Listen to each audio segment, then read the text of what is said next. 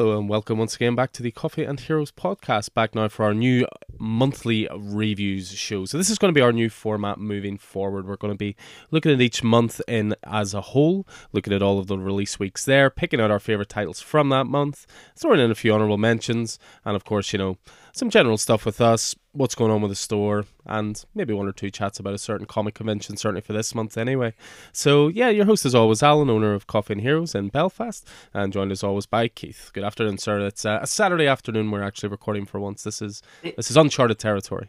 Well, yeah, absolutely. We've recorded the odd Sunday, haven't we, over the years? Mm-hmm. But uh, but yeah, it is uncharted territory. The reason it is uncharted territory is because uh, we've both had a fairly a fairly full on week uh, work wise, and next week it's not going to get any uh, any less full on for me. I'm uh, sort of uh, away for most of the week for work, so I sort of uh, pitched Alan, we need to do this, or else we're not going to do it. and uh, and yeah, well, I mean, we're we're we're sort of back up to to some sort of level of of normalcy with regard to our the periodicity of our recording. So we didn't want to let it didn't want to let it lapse. No, absolutely not. And it's just I have the advantage of being able to do it on a Saturday. I'll be honest, I haven't been 100% well this week. You can probably hear it a little bit in my voice. Mm. But uh, it's one of the, the nice things now, obviously, with having hired someone for the store, someone trusted with, with Chris doing it on Thursdays and Fridays for us, and he's available the odd Saturday. So I, I probably could have been okay to go in today, but I just thought I'd take that extra day and just, you know, recover properly and then be back fighting fit from uh, next Monday because I had a look at the invoice already and it's a big looking week. So uh, I'll, uh, in, I'll need my energy. I was in this morning. Uh, you know, I've had a had a wee bit of wee bit of business to do in town. Uh, nothing serious. Picking up uh, Jurassic World Lego for my for my nephew for his first That's very serious. Uh, very serious, and uh, of course swung into the store for a for a coffee, and uh, Chris's head seems to be above water. A couple of couple of regulars in there, so a bit of chat, and then uh, and then a run back for the train to to get the old script sorted for the for the pod. Yeah, and here we are. I mean, the first thing, of course, we're, we're going to jump on, and one of the reasons I'm probably not 100%, and you're feeling a wee bit yourself as well, is this time last week we were at Thought Bubble. So, Thought Bubble, yeah. it's uh, it's a yearly convention. It's held certainly in the last couple of years in Harrogate. I believe it was in Leeds before that, but a lovely little town called Harrogate. It's uh, a convention centre in the centre of town. It's primarily spread over three massive halls. Uh, you've got tons of guests there. You have tons of panels there. You have stores representing there. You have CGC opportunities there. You have cosplayers there. It's very much a comic con. It's not interested in sort of TV actors or you know movie actors, things like that. It's very much all about the craft of the industry. So you know you've great writers there. You've great artists there. You've got colors. You've got letters. You've got publishers, uh, and it's and it's a remarkably open convention as well. I mean, there was even a what was called a mid con sort of celebration, uh, which was in a, a, nearby hotel where you get the chance to sort of mingle and mix with a lot of that talent and, you know, have a few drinks and have a bit more of a casual conversation as well. Uh, and uh, it was a fantastic weekend. I mean, myself, I was there, Vicky went, we brought Alfie with us, Keith joined us, we took the boat over to Liverpool we had a look around Liverpool for some comic stores. A little bit of uh, slim pickings there, unfortunately. Uh, mostly Forbidden mm. Planet and Worlds Apart, though we did find a really random one in the bottom of a uh, shopping centre that it was it was interesting. It was, it was interesting, but uh, it it was the one that did the most for me with regard to to filling gaps. I have finally completed my run on Mutant X, which stars the X Men's Havoc. I needed three issues to to complete that. Uh, I grabbed some X Men, uh, some X Force just to, to fill those gaps. So I was I was pretty pleased with it. Now I have to say that was the that was the the most fruitful uh, for me, even if it was the strangest. It was just strange because the boxes were so tightly packed. They're so hard to look for. It's one of my bugbears. I always try to make sure the bays in the store are filled, but not to the point where you literally can't see what the titles are. Uh, there was also no boards involved, uh, and some of the pricing was a little bit with. Although I do understand a, a, deal was there to be made for you when you were uh, picking your issues up.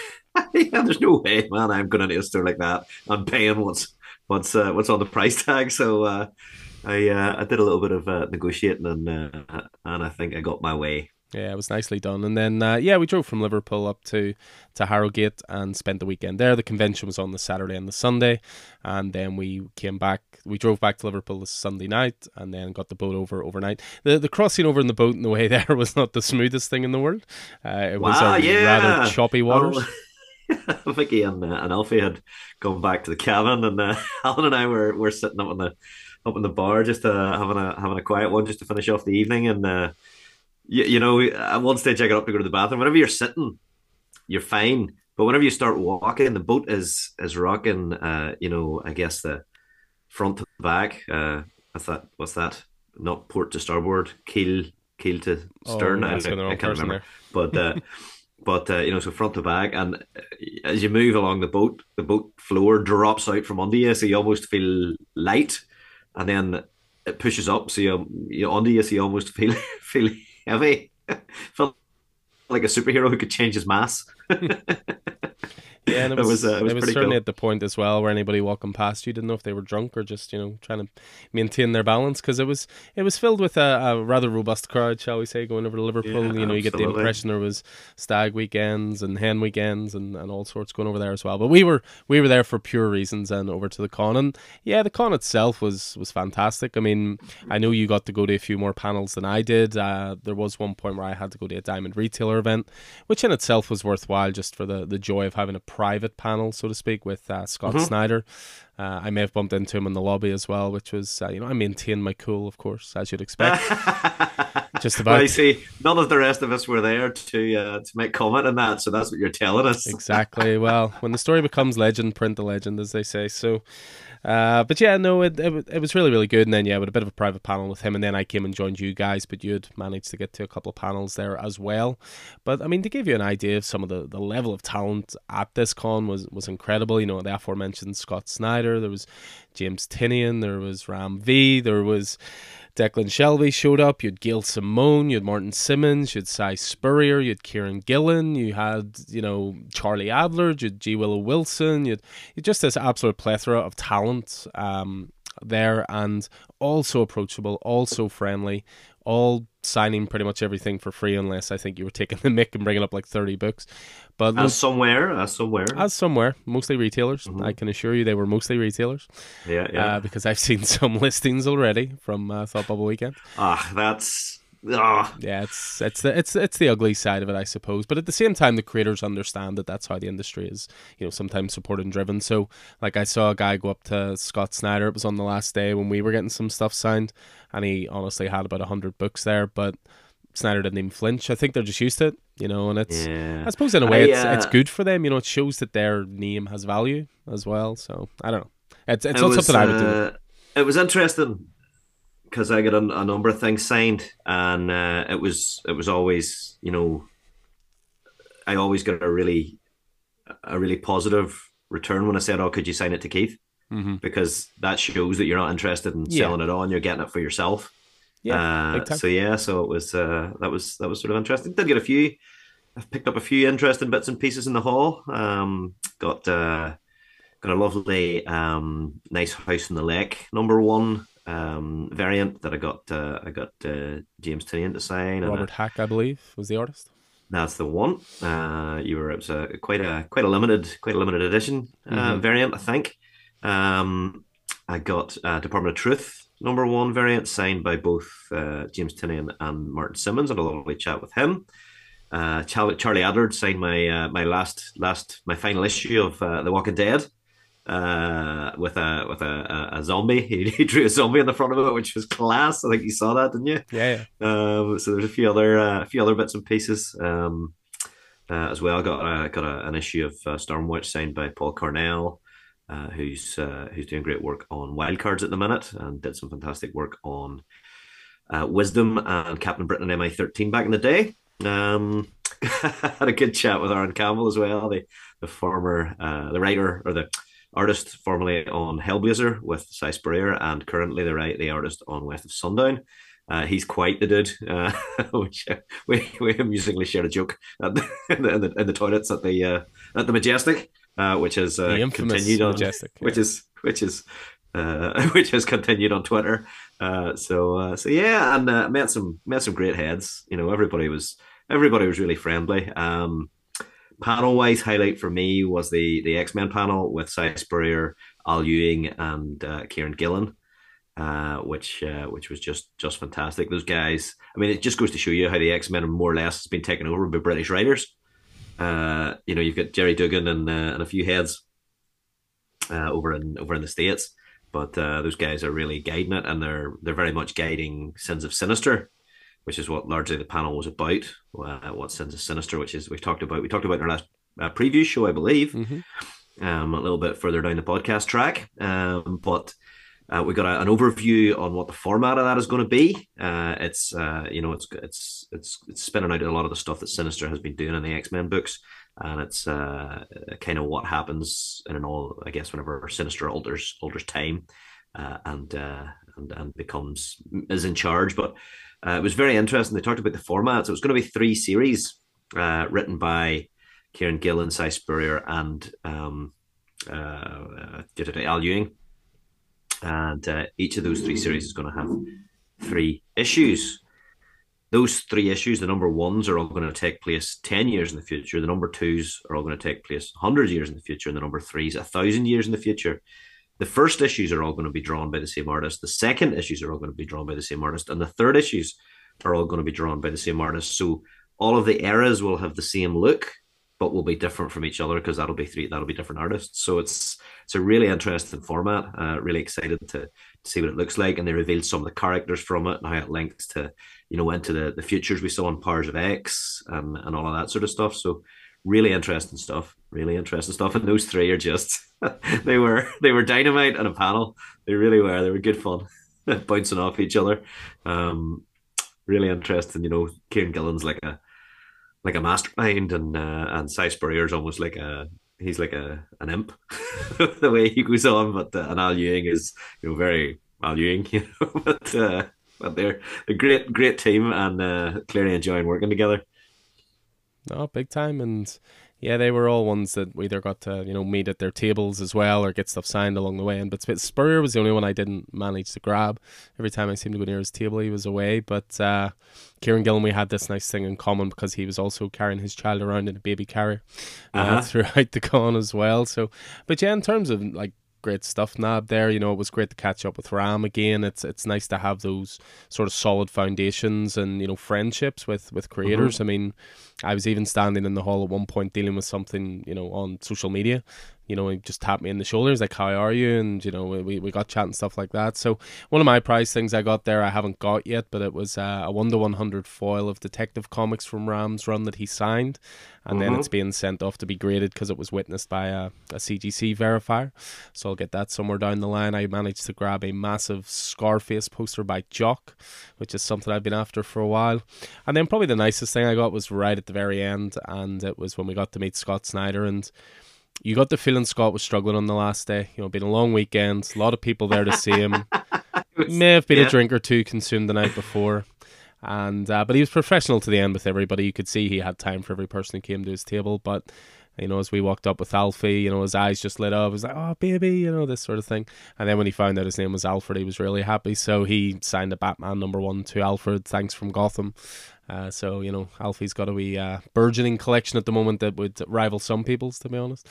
Um, but yeah, no, it was great making those connections, and you know, we handed out a whole pile of stuff for the podcast. You know, tried to make connections with people. Maybe we'll get some guests down the line as a result of that. Ooh. And again, that's another reason to go to these events. You know, network a little bit, uh, but also you go to it just because you enjoy the medium so much. So yeah, if you're interested in going to a comic convention that is very much a comic convention.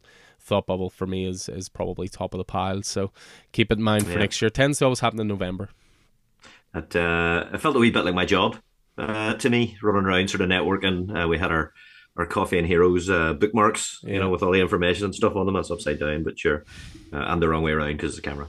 But uh, yeah, running around with uh, with those, you know, giving them out. Um, and uh, shout out to our our new buddy Daryl, mm-hmm. uh, who uh, who we uh, who I met uh, when we were having a coffee, and then he we we had a few drinks at the midcon party. Um, it was uh, it was uh, great to meet Al Kennedy from the uh, Tales to Astonish podcast, and uh, you never know, we might do a little bit of uh, something together in future. And um, and I got a, a, good, I did get a good chat. I didn't get anything signed by Spurrier. Uh, before we left, I, I had had a longer day at work than I thought, and I didn't have as much time to go through my collection to pull out things. But uh, he did uh, he did point out that uh, the words he used were, were with regard to uh, to his his, his cancelled too early Hellblazer run was that DC are still showing him a bit of ankle. Well, we'll be discussing a uh, title later on in the pod, and one that's very much set in that supernatural realm as well. So he's keeping he's keeping himself dipped in that supernatural world. So maybe he's just waiting for uh, a certain a certain wizard, shall we say, to come back. So, uh, but yeah, it was also quite surreal. I I was at the con. I got recognized for the store twice, which was interesting.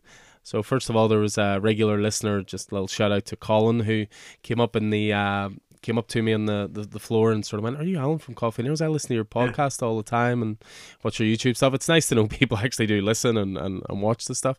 So that was pretty cool. And then there was another uh, guy who had come up to me saying like, "I just ordered stuff off your store. It arrived really quickly. Very professional service. Very efficient." Uh, so I don't know. Maybe down the line, it's the kind of thing we could take a table at, you know, because it would spread the word of our store in, in the UK a bit more as opposed to just in yeah. Northern Ireland. You yeah. know, I, I always say if there's a con in Belfast, it's kind of pointless us being there because people mm-hmm. know about us. But if if we're looking to spread the word slightly further afield, maybe down the line, Thought Bubble's the kind of one we could we could table yeah, at as well. so. uh, table table podcast. It would be it would be tricky getting getting getting actual stuff over uh, but uh, I mean, yeah, absolutely, something we could something we could think about. It was it was actually really lovely how many creators had heard of the podcast. Yeah, also true. Um, also true. That's because know, I never stopped retweeting them and tagging and, them all in it. the uh, it was great to it was great to meet uh, Marc Bernardin mm-hmm. Uh, as well. Uh, Kevin Smith's podcasting partner on Fat Man Beyond and the the podcaster behind Black Man Beyond, and also writer on Treadstone, Star Trek, uh, Castle Rock, and uh, recently released uh, graphic novel Adora and the Distance. Um, so it was lovely to yeah, it was interesting was... watching you two chat about Quantum Leap for what seemed like half an hour. Uh, yeah, we had a man. He's got such uh, an insightful view when it comes to TV shows as a writer. You know, anytime that they mention a, a TV show or a movie uh, on the on the pod, you know, Kevin Smith inevitably talks about how good it is and then cries, and Marc Bernardin goes, "Hmm, but here's how it could have gone," and, and, comes up with a better story. So, so that's that, uh, that's why I was interested. He's he's a couple of he's, he's a couple of hours ahead of me, but uh, but yeah, an absolute an absolute gentleman, an absolute gentleman as I as I sort of had expected. That's pretty much everybody we met were. I, I don't think anybody had a bad experience with any creator over the weekend or, or anything. Again, I think it's just because they know if you come to a Comic Con like this, you're not there because you've seen the movies or watched the TV shows. You're fans of, you know, the, the medium itself and of the writers and the artists. So yeah, said again, if if you've even a passing interest in going to a proper Comic Con, make the journey. It's uh, it's mm. definitely worthwhile. So we'll, I would imagine it might become a yearly uh, tradition for us at this point.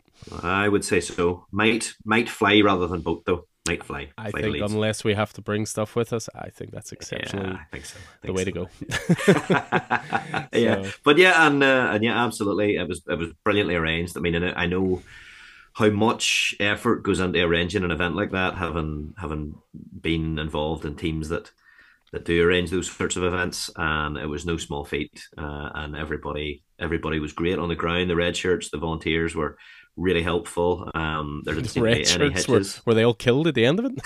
That's what they were called, the red shirts. I wouldn't want to take that job. I'm afraid. If I have knowledge of that world, I ain't taking that job. Taking out the back and snuffed once the convention's over. Right, you've done your job. Done. Uh, and that's maybe another uh, reference to another book we'll be talking about later on. Um, but yeah, absolutely phenomenal. So congratulations to to the team behind Thought Bubble as well. Yes, indeed. Hats off, one hundred percent. So, so yeah, that was our weekend last week, and then yeah, we're we're back to the realms of reality this week. So we were, uh, so back to the world of comics, back to the world of the stores. Store's been bubbling along nicely. You know, uh, we've we've more CGC stuff has come in recently. We've got more merch come in recently with Christmas in mind. We've done a top up and gift vouchers. We've we're we're well set for the the festive period that is is coming up, and you know, there's more and more stock going out every single day. I've been absolutely backloading those uh, back issue bays for the last few weeks as well. Chris has been uploading loads of stuff to the website. So coffeeandheroes.com. You can uh, check out our web store there as well. Uh, and yeah, just we're we're just keeping busy and trucking on. You know, the YouTube stuff continues to, to fly out on a weekly basis of I've got one or two ideas for maybe how to expand that down the line, and then Keith and I keep chatting about it a, a little bit as well. But we we may sooner rather than later get back to the in person recording rather than always relying on the wonderful tech, admittedly wonderful technology uh, that mm. has kept the pod going certainly in the last couple of years. But we do miss the face to face. You do miss the face to face, and also the the sound quality whenever you're recording over the internet is a little is a little down on my end. Uh, all the gears at your house, uh, and because I'm I'm coming through digitally, uh, I would like to I'd like to get us back to to a top quality sound. But yeah, it's all good. I still sound fabulous, so it's it's okay. Well, I, mean, I mean, you get all these compliments you? for your dulcet tones already. You know, we we don't need them to be any more dulcet. So uh, I need every advantage I can get here. well, it seems to seems to work on your son as well. He doesn't seem to to mind a, a you know a smooth tone. No, not at all. Not at all. Mm-hmm. Likes being sung to as well, which I is a grave I've built uh, bear, a grave I've dug for myself. But, can't wait to can't wait to hear that. How's your reading going? Uh, my reading's not in too bad a shape. It, I must admit, I took a couple of things away to the thought bubble, and I read precisely twenty pages. Yep. But in general, we're getting back on track. I mean, it's between the two of us, the last three, four months, whether it's you know new additions to the family or heavy workloads or you know whatever, we'd sort of fallen behind here and there and here and there. But in general, the reading's been caught up. I mean, th- this new format I think has helped. Uh, we we we struggled to get caught up for a long time. We felt a little bit of pressure about that. Uh, but we never wanted to just like skip everything and just like come to the most uh, most recent time. So we come up with this idea allowing us to review the previous month just passed on all the titles that came out there. So we're recording this, you know, towards the end of November, but we're covering all of October. So that's helped as well. But yeah, I'm I'm down to about half less than half a short box. Uh, and that's before new releases come next week. So, you know, mm-hmm, mm-hmm. hopefully can get back yeah. on better track. What about yourself? Yeah, I am doing better than I have been in a long time. Uh, I've sort of been consistently about uh, about sort of a month behind, but uh, as of this week, I am less than two weeks behind now. In real terms, that means I have the auspicious number of around fifty-two issues uh, to read. I know that's number. a number that means an awful lot to you and uh, and uh, other DC fanatics. Um, but I'm I'm really I'm really pushing through now. So uh, I think a couple of a couple of really solid days of of reading, and it won't feel like a job anymore. Um, I, I did uh, I did uh, so I'm on last week's pull list now. I've picked up this week's, uh, and I intend to get uh, to get a, a good uh, a good dent in those before uh, next week comes out. I won't be in next week for uh, until until. See, this probably... is what puts you behind. You know. I know, but I'll get in on Friday. Picking up two weeks instead of one. Friday, yeah, yeah. I know, I know. Uh, what, what, can you do? What can you do? What can you do? Um, I did pick up this morning a book that made me feel really old, which was the uh, the the Superman, the death of Superman 30th anniversary yeah. Uh, special. I just went, oh my god! I mean, I knew it was coming, but actually having it in my hand and realizing that that Superman was killed by Doomsday thirty years ago, uh, it was just happy Saturday aging comic reader. was, uh, Shouldn't you be in your slippers and in your comfy chair reading your reading your yeah. stories? Uh-huh. And I mean, part of that part of that is as well. You know, we've both been talking about about how much we read and how we're. I mean, we're both we're both fanatics when it comes to comic books. We and they're it's such a good time to be a comic book fan. But I'm getting to the point that I just can't I just can't read what I'm buying, you mm-hmm. know, and uh, and so I'm trying very hard to cut a few things out, you know, and really really get the cream of, of what I'm enjoying. But Jesus, Alan, as you said, the, the, the fear of missing out is real. You know, I, I took to my list last night for for mid December because obviously I don't want to cut anything you know, within a month of it coming out, because the last thing I want to do is is let down my local uh, my local comic book shop store. Uh, but even then, I'm like, oh, I could I could take that off, or could I? I could take that off, or could I? So I was going trying to get trying to get down to like fifteen or twenty books a week. It's a real struggle, man. yeah, twenty would be where I would uh, I would be a comfortable number. I think I could happily sit and enjoy sort of five six books at a time three times a week, and that would pretty much cover that. Yeah. So, whereas at the moment you're hitting 28, 29, 30, plus a graphic novel that came out that week, plus maybe an omnibus has come out of something you've wanted to read for ages or something like that. So, yeah, yeah it, it can be tricky, but as you say, the fear of missing out, the fact that there's so many good creators out there releasing top quality stuff the fact that there's certain ongoings from the big two you always want to stick with. Mm-hmm. You know, your your your amazing Spidey, your, your, Batman, your, yeah, yeah mm-hmm. you, you you gotta stick with those kind of stuff. So, but yeah, no, I I agree. I mean, going into the new year, I'm I'm trying it's funny when you say you're trying to limit yourself, and then people are like, "Well, how many are you trying to limit to?" Well, about twenty. What? Twenty a week? whenever I, whenever I was out for a, for for a few drinks with uh, with Declan the last time he was up, and he goes, "Well, how much do you and Alan read?" And I was like, "Ah, probably." Sort of twenty five so books a week. It was like, dear God, you guys have a problem. we very much do. We very much do, and uh, we're going to move from that problem and, and discuss it directly now and go through the October books. And I mean, yeah, I mean, you only have to look at our totals. I mean, we've we've broken it down into weeks, but you know, we've we've totaled it all up each for what we took for the month. And uh, in the month of October, I had 105 individual comics. Now that's not including graphic novels, omnibuses. You know, I know for a fact there were a couple of omnibuses out. Uh, we both picked up. Uh, yeah, American Vampire Omnibus Volume 1 and Volume 2, which mm-hmm. I have to say Keith picked up completely set unseen just to my recommendation, so I really hope mm-hmm. he enjoys it. Uh, I had an Absolute come out that month, which was Doomsday Clock, hit the Absolute format. We had graphic novels come out that month. Uh, so 105 issues, which for me was broken down into 34 DC, so roughly about a third of my pulls DC. Marvel was 23 titles, so roughly about a quarter. But then, yeah, Indie sort of was leading the way with me with 48 in the month of October. What about yourself, numbers wise? Um, I had eight less than you in October, a total of 97 books, so didn't quite break the ton. Um, 22, uh, so quarter of those were DC. Uh, uh, 48 uh, were Marvel, so almost a half. And 27 were Indie, so again, uh, the, the, the good side of a quarter. Um, plus, then, as you say, two, uh, two DC omnibus editions of the hard copies of, of American Vampire Volume 1, Volume 2 one image hardcover, which will be coming up in the picks, and I think also the Abrams books, uh, Dune Volume Two, Muad'Dib, uh, was out as well. So plenty going on, plenty going on. Yeah. Um, but interestingly, given those numbers, uh, I don't have a Marvel book in my picks for the month. Which, whenever you look at the, you know, whenever you look at the, the sort of those the numbers at that at that distance that we're we're getting it seems to me overall that you know throughout the month, Marvel is Marvel's producing sort of high quality stuff consistently, but whenever and and and and you know image or, or or the the the independent stuff that we pick and choose from different companies is definitely at that maybe higher level than either of the big 2 mm-hmm. But whenever DC produces something good, it's really good. Yeah, I mean, I I think that's a, a fair enough statement. I think part of it as well is that when when we when we do our picks of the week as well, sometimes a we don't want to just pick the same titles over and over, so we throw them down in the honorable mentions unless it's something really ridiculously stellar or standout, but also an issue that maybe is a jumping on point.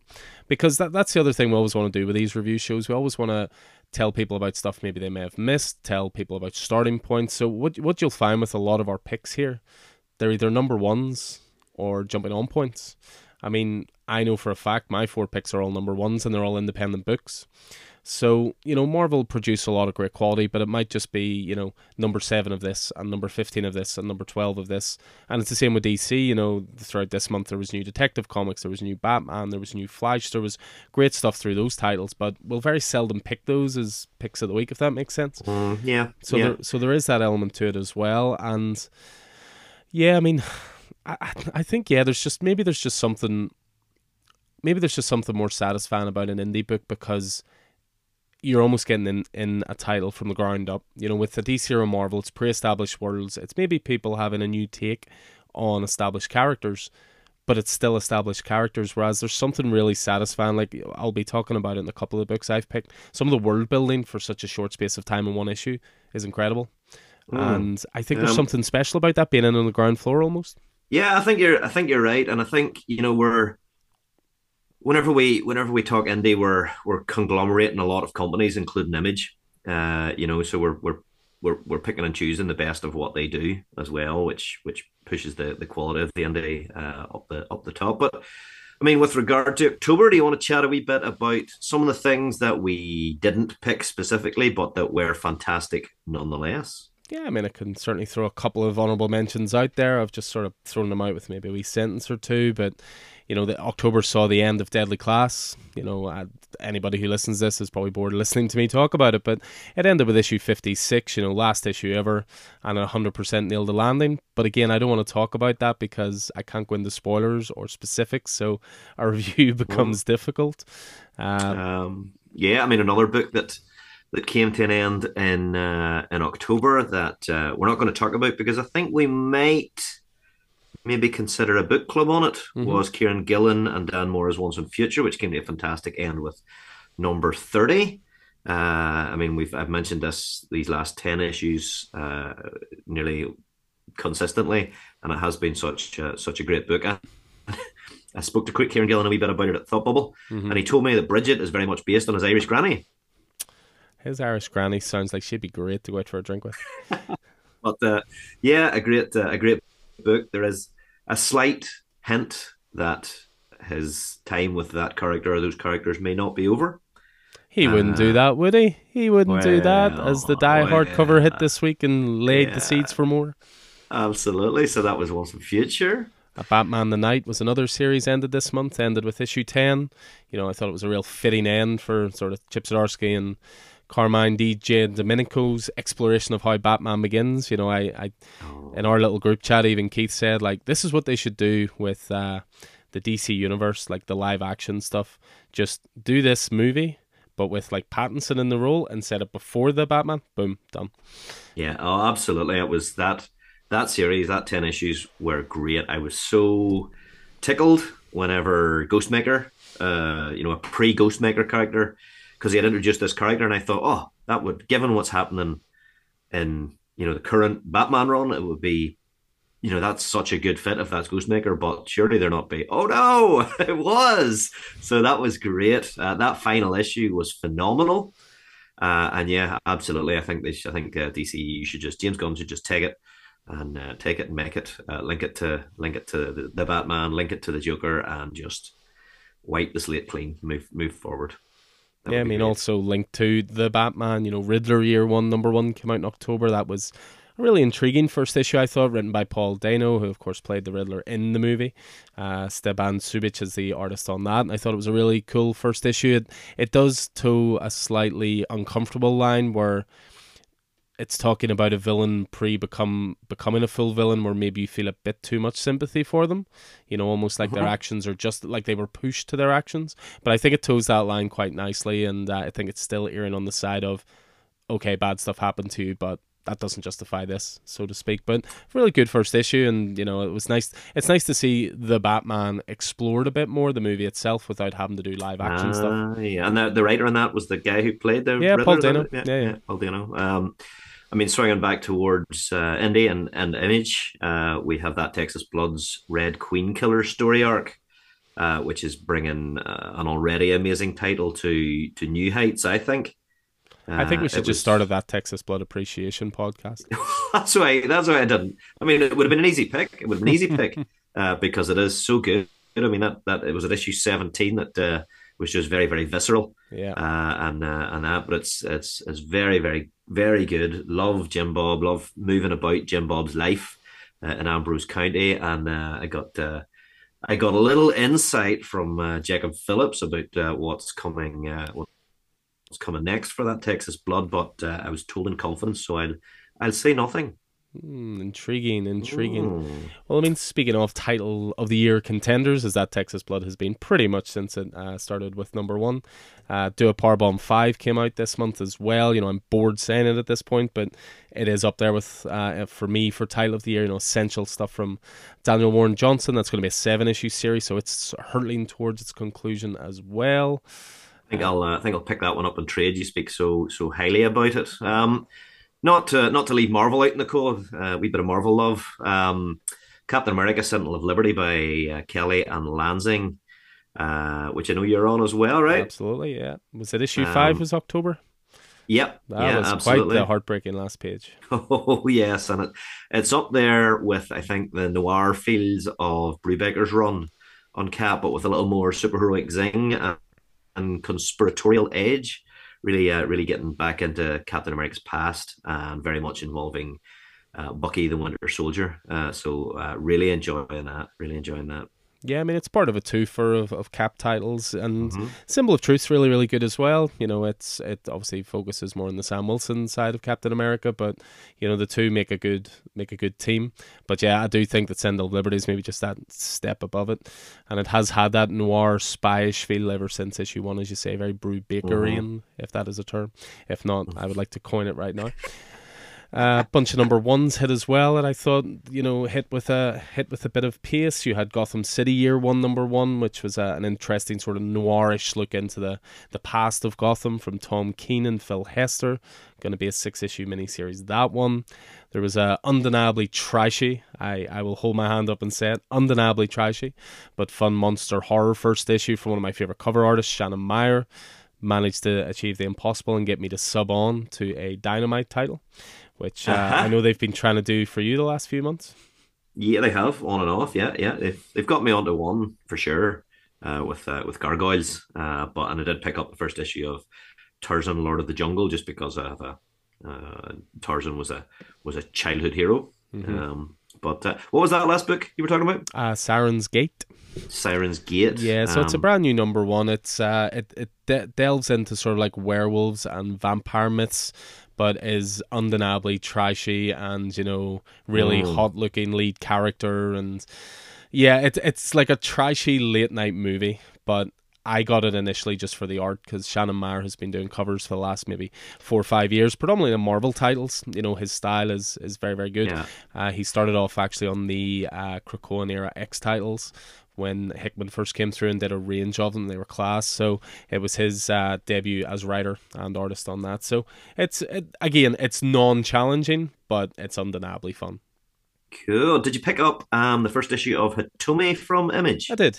Yes. Um, did. Samurai writer, HS Tak, isn't it? HS Tak and Isabella Mazzanti. So it's a it's like a feudal era Japan. There's a, a drifter who has no real prospects, and she begins training under Yasuke, who is a like a formerly famous, disgraced warrior, as she tr- struggles to find her her place in her society, which is very discriminatory and violent. So it's it's kind of Kurosawa uh, meets Tarantino, mm-hmm. uh, uh, and the first issue was was just lovely. feels feels very much like a as I say, like a traditional samurai film taken from a, a slightly different angle. There's a there's a feeling of scope about it and everything else. But I re- really enjoyed the first issue. Really enjoyed the first issue. Right up my right up my street there, and I think you can probably still still grab it. Um. Highly recommended. Right up your samurai alley, if you will. And yes, then just indeed. one last honorable mention, just from me, which was uh, I'm pretty sure you didn't. I'm looking at this now and I'm thinking, did Keith pick this as one of his four? But I don't think you did. You can correct me if I'm wrong. But uh, Junkyard Joe.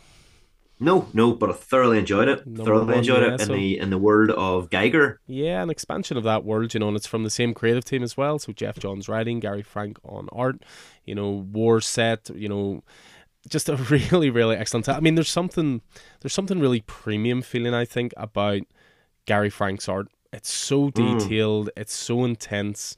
He uh, he especially is able to depict the horrors of war really, really well. I mean, there's one specific scene in it where a character's talking, and then just a bullet rips through their cheek. Yeah, yeah, and, it was. Oh, it was almost feel it. It was almost Full Metal Jacket meets Terminator ish, sort of uh, yeah, something along those lines. It was, uh, but yeah, it was a really, really good book. Uh, say Vietnam, that real visceral, you know, feel, and then yeah, really interesting story. You know, uh, the the a vet, uh, a man who will be a vet, saved by this robot soldier, and uh, and then you know he seems to be creating a comic book about him by the end. But clearly, I think Junkyard Joe won't be won't be far behind. So that that was a really really interesting and beautiful looking book. Uh, and speaking of beautiful looking books, uh, can't uh, go past Spider Man number one by Dan Slott and Mark Bagley, celebrating the 60th anniversary of the Web Slinger. Um, totally no joke, as two of the most legendary Spider creators are working together on Spidey for the first time. So you know it's going to be, uh, you know it's going to be a good one. Uh, it links into the Spider Verse stuff. Morlun is back, um, but not in the way you think. Uh, and uh, yeah, yeah, really, really good story, um, and loads of loads of plot threads for the future uh, in that one, uh, and yeah, pleasure to look at because Mark Bagley, Spider Man. Some things just go together. So yeah, so those are just some honorable mentions for that month. As I say, lots of quality there. Some nearly made my my final picks, but uh, my top four, I, I I had the slightly not cheat with the format, but massage the format a little bit because normally what we used to do was always pick our favorite titles of each week. But the month of October, the 5th of October, was ridiculously heavy loaded. Ridiculously. May I may I stop you, uh, stop just before we, we go into our picks? Uh, was a question for you. Uh, obviously, Walking Dead Deluxe mm-hmm. continues apace and is absolutely fabulous. Uh, there was a particular issue that came out in the month of October that you had read before as part of Walking Dead, but I was wondering what your thoughts on it as a new father. Oh, that was one of the hardest things. I've ever had to read. Uh, I don't know. I mean, do, do, you go into spoilers at this point for a book that's been out for 15 years?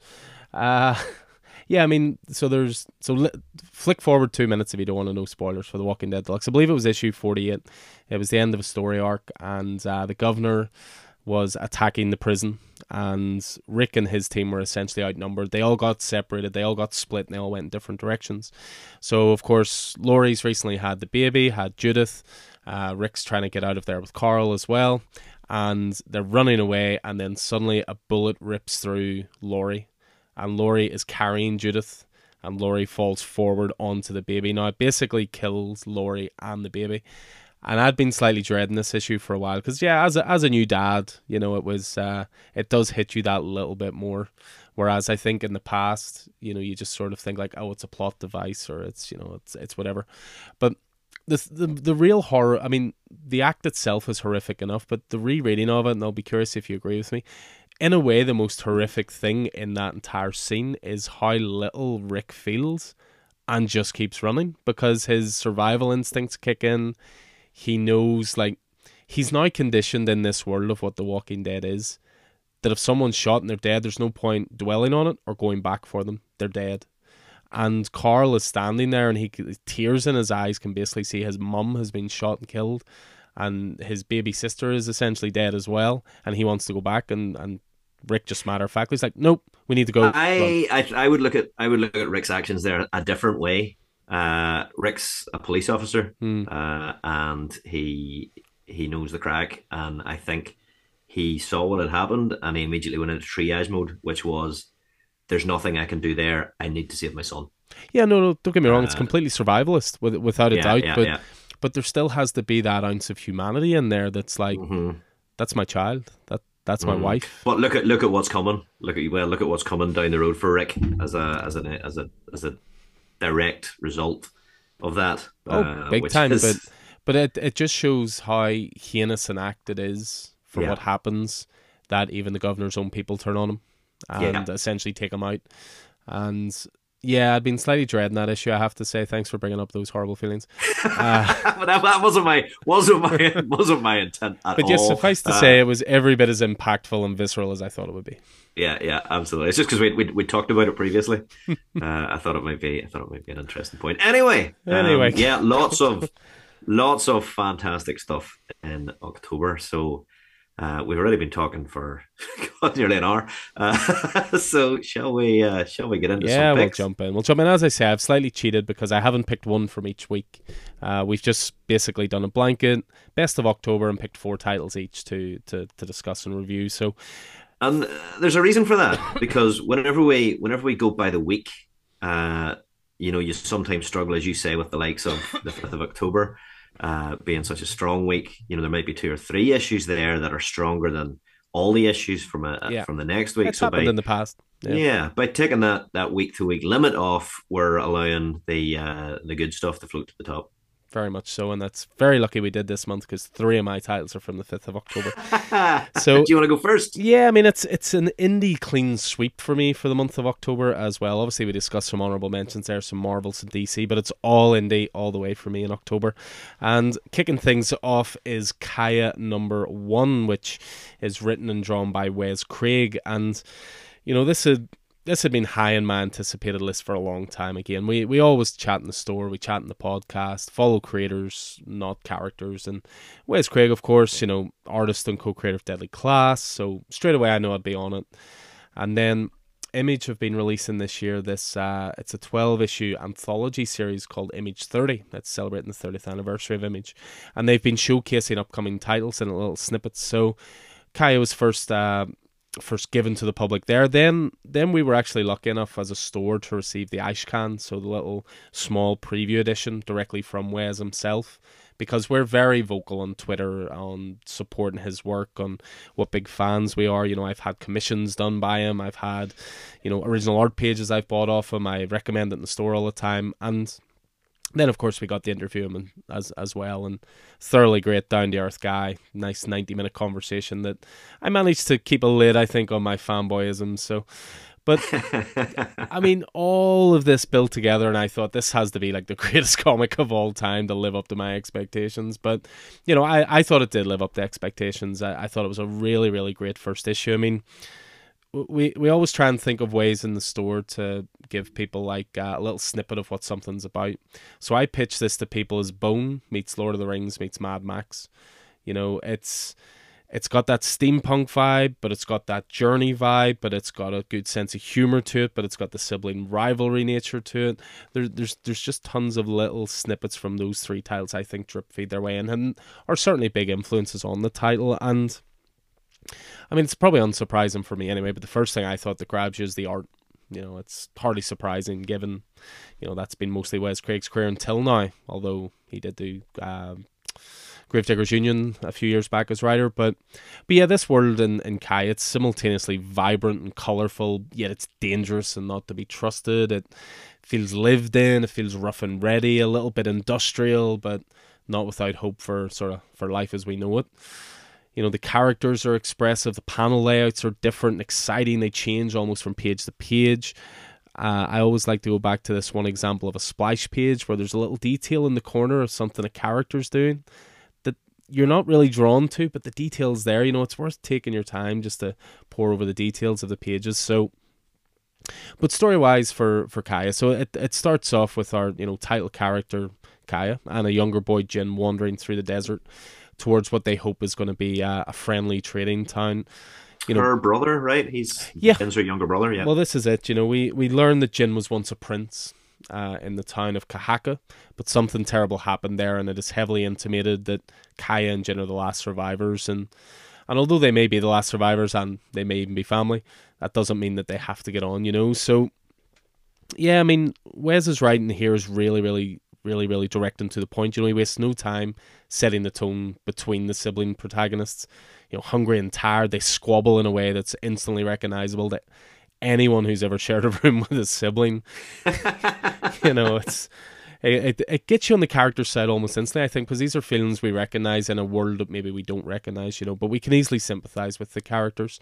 You know, Kai is that strong willed older sister, you know, forced into a journey to deliver, you know, her once prince brother. Of course, he's the one with the hint of that destiny. Kaya couldn't possibly mm-hmm. have it. You know, Jin's slightly self entitled you know he must adapt to no longer being a prince after the destruction of the village. Um, but yeah, during their their trek towards this village, you know, Jin collapses from dehydration, exhaustion, starvation, you name it. And it's not long before they find themselves ambushed by a clan of lizard people. However, not all lizard people are bad, and in fact, Kaya may just have a previous relationship with one who has the ear of all the others. You know, I just I thought it was a fantastic first issue. There's there's a lot of there's a lot of story beats that feel familiar, which is always good because you know it's it's nice to read something familiar and nostalgic. But a few mm. things are turned in their heads. I mean, instead of a traditional damsel in distress and the prince coming to save her, it's the prince who's in distress and the strong older sister who is the protector. You know, there's there's room for magic in this world, for advanced technology, for a whole range of races and species. I actually think it seems very heavily influenced as well by manga, uh, but yet yeah, it feels yeah. wholly at home in the world of traditional comics as well. So, um, yeah, just first issue started a great pace. You know, has me invested, but also thrown up loads of threads already. You know, who's the Green Monk? You know, what happened to their village? Why was Jin royalty but Kaya wasn't? You know, did Kaya reject that way of life to forge her own path? You know, I I can recommend. Where did it. where did Kaya get her cybernetic arm? Well, that's it. I, I got this far and I didn't even mention yeah. said cybernetic arm, which is one of the coolest reveals in the whole issue, as well. Um, I mean, we we jumped in this idea in store recently where we wanted to, you know, offer order big on independent number ones for car- or for creators whose work we greatly admire, offer them at a reduced price, and hopefully people will you know give these titles a chance. We of course did it with Old Dog for for Declan Shalvey. We've done it with Kaya as well with number one. So again, we've still a couple of number ones in store. There's another title later we'll be discussing we did it for as well. So, but to be honest, even if this was sold at full price, it would have been a steal. I thought it was just fantastic first issue, everything I wanted it to be, and uh, spoiler issue two is just as good. So I haven't read it yet, but I'm looking forward to it. Um, yeah, I mean it's um, as you say, there's enough familiarity, and I think it's I think it's important in a first issue to have a wee bit of familiarity, something you can get your hooks into. Absolutely, that, you, uh, you, need, you, you need to fill in some blanks yourself based yeah, on previous yeah. stuff you've experienced. Yeah. Um, and I do like the the point that he is the he is the, the character with destiny, and she's his older sister, caretaker, warrior, protector. So she's kind of the she's kind of the the woman behind the guy, you know, sort of thing. Yeah, uh, she's not the she's not necessarily the star of her own story, if you know what I mean. Yeah. Uh, while she's she's clearly the, the the main protagonist, it's a it's a it's a cool cool way of doing things. Uh, yeah, really enjoyed it. Really enjoyed the the bold the bold art. Uh, everything just worked together. Great world. Um, I'm interested to find out more about that world and how it got the way it is, and uh, and all of that sort of stuff. So yeah, very very cool. Excellent. So yeah, my first pick from October, Kaya number one. What about yourself? What are you leading the way with?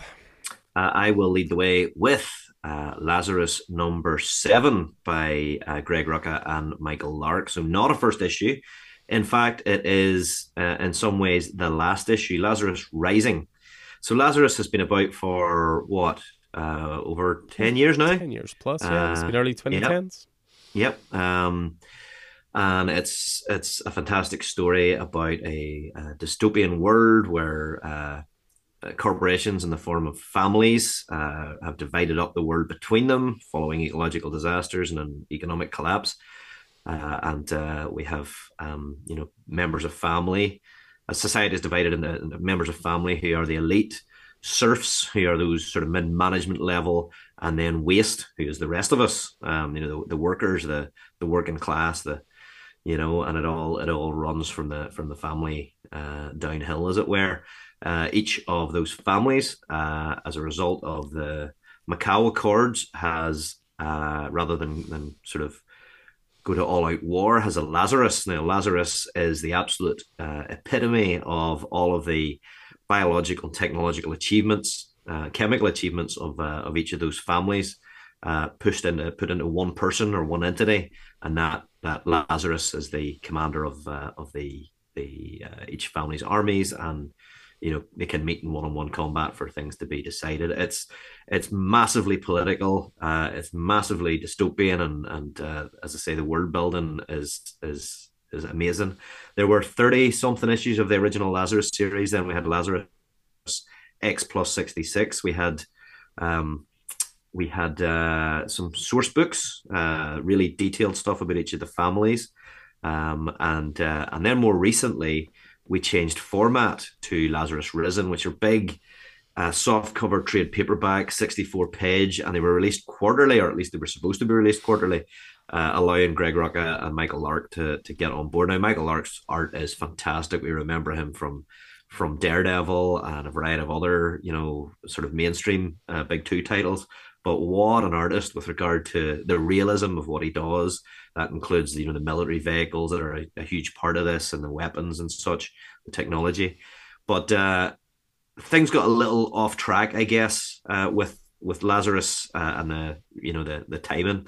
So this final issue of Lazarus Risen has been a year in the making, and to such a degree that the introductory page of text is absolutely mandatory, even for those of us who have been on uh, Lazarus since start. So it really just sort of brings us up to date on what's happened uh, in La- what happens in Lazarus Risen number six. Um, the the oversized format was an absolute must for this issue, which delivers a titanic conclusion uh, that really merited the the format um, for for readers that are totally invested in this drama. It the issue itself sort of is has an A and B story, or is, is sort of split, sort of functionally speaking, in two halves, beginning with a kind of a a living room drama in which sort of the the dialogue reveals centuries old origins of the series core conflicts. Totally like total tension with these former friends former colleagues now bitter bitter enemies over over decades. Um you know re- revealing you know how how things came to be between people that led to effectively sort of corporate wars um really fantastic stuff. But it offers sort of little action beyond sort of dialogue, fantastic dialogue, cutting words and and uh, and very specific looks. But Michael Lark, you know, you know, where, where Greg Rucka takes that dialogue and makes it makes it phenomenal and and and meaningful. Michael Lark delivers those glances, you know, the eyes and the eyebrows that are so important and and making things so tense and and making I guess an exchange like that across so many pages, gripping. Um, and then the other half is that fast-paced action, uh, brilliantly, brilliantly choreographed. Uh, you know, a confrontation leading to consequences. How these threads that have been written over more than ten years of comics weave together in a spectacular series of revelations and reversals that just make real good use of serialized storytelling and potential. So what we have is uh, a finale of sorts as this Lazarus Lazarus Risen format comes to an end, and at the very end, I was so pleased to see a page saying "Forever and Eve will return." Uh, so it's not the end. Uh, we have a final act, which is going to be going back to single issue format uh, of Lazarus. I don't know if they're going to pick a new title and go from number one, or if they're going to pick up the number of Lazarus. That would seem silly given how much has been done in, in Lazarus and X plus 66. But uh, yeah, so the, there's going to be a wee break now, uh, and then they're going back to uh, they're going back to finish the story. So uh, more to come, more to come. Yeah, I mean Lazarus is a is a weird one for me because I read it years ago and then I dropped off it for whatever reason. I can't remember why, but uh, obviously then you'd spoken about it so highly. You were good enough to lend me your ridiculously hard to find out of print hardcovers because I went to then get them myself after I sat and read them.